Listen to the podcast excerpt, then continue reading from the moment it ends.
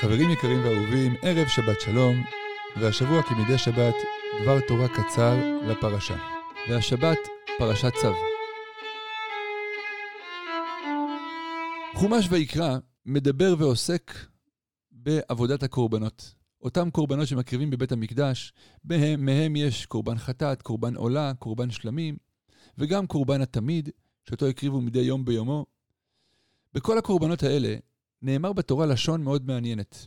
לריח ניחוח אישל השם. הקורבן, שהוא אישל השם, יעלה לריח ניחוח. בורא עולם יושב בשמיים ונהנה מהניחוח של הקורבן. ואנחנו ננסה היום להבין מה טמון בהנאה של אלוקים מהקרבת הקורבנות, ואולי בכלל נרחיב את השאלה, האם בכלל אלוקים נהנה מהמעשים שלנו? האם אנחנו עושים טוב לבורא עולם במה שאנחנו עושים מצוות? האם בכלל המצוות הם בשבילנו או בשביל בורא עולם? על השאלה הזאת ננסה לעמוד היום בדקות הספורות של הדבר תורה הנפלא. ננסה לדמיין לעצמנו, בשביל להמחיש את הדבר, אימא שיש לה ילד קטן וחמוד, והילד הקטן הזה לא מוכן לאכול את האוכל הטעים והבריא שאימא מכינה לו. אז אימא מפעילה כל מיני אמצעים להאכלת ילדים. היא אומרת לו שאם הוא יאכל, יאכל את כל האוכל, הוא יקבל קרטיב אחרי האוכל. הוא אומרת לו שאם הוא יאכל טוב, היא תיקח אותו לטיול. אם הוא יאכל, אז היא תקריא לו סיפור.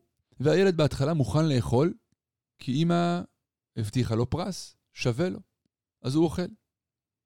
הוא טיפה גדל, הוא טיפה מחכים, הוא מבין שהאוכל הוא בשבילו, לא בשביל אימא. האוכל הוא בשבילו, הוא לא עושה טובה לאימא שהוא אוכל. אז הוא מוכן לאכול כדי להתחזק. כדי שיהיה לו כוח. הוא אוכל כי הוא רוצה לקחת.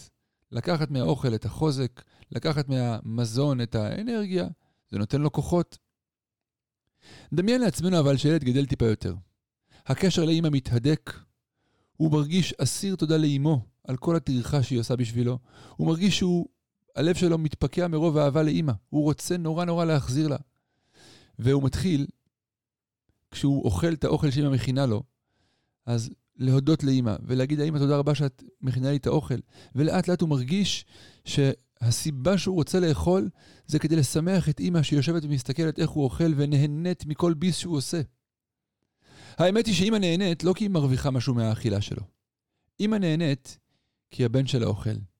והיא מאוד אוהבת את הבן הזה. וכשהוא אוכל ונהנה ושבע, אז אימא נהנית. אבל הבן אוכל לא כדי לקבל את הכוחות מהאוכל, לא רק, אלא אולי בעיקר כדי לשמח את אימא. זה המחשה קטנה שבעצם מגלה לנו את הסוד הגדול, על היחסים של היהודי עם בוראו. הבורא באמת לא צריך את המצוות שלנו. פשוט וברור שאנחנו במצוות לא עושים לו שום טובה ושום תועלת, כי בורא עולם הוא טוב והוא מושלם, והמושלם לא חסר כלום.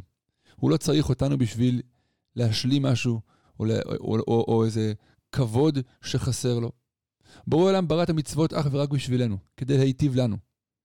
אבל אנחנו שואפים להגיע לדרגה כזאת, שאנחנו מקיימים את המצוות לא כדי לקבל את ההטבה של בורא עולם, אלא הקשר בינינו לבין הבורא הוא קשר של אהבה, אנחנו חשים כזאת הכרת הטוב כלפיו, שאנחנו רוצים לשמח אותו. ואנחנו מבחינים ושמים לב שכשאנחנו מקיימים מצוות ומצליחים לרומם את עצמנו ולהתעלות במצוות ולבנות קומת אדם, אז אלוקים שמח מרוב אהבתו אלינו. הוא מאושר שאנחנו, הילדים שלו, מתקדמים. ואנחנו עושים את המצוות כדי לשמח את בורא עולם. זה הפרדוקס הקטן, שאנחנו עושים מצוות כדי לשמח אותו, והוא שמח כי אנחנו עושים טוב לעצמנו. יהי רצון שנזכה כולנו, להצליח לקיים מצוות בשמחה, ולשם שמיים, לכוון במצוות שאנחנו עושים, בעשייה הטובה, בחיים שלנו, לעשות נחת רוח ליוצרנו, ולעשות רצון בוראנו, שבת שלום ומבורך לכולם.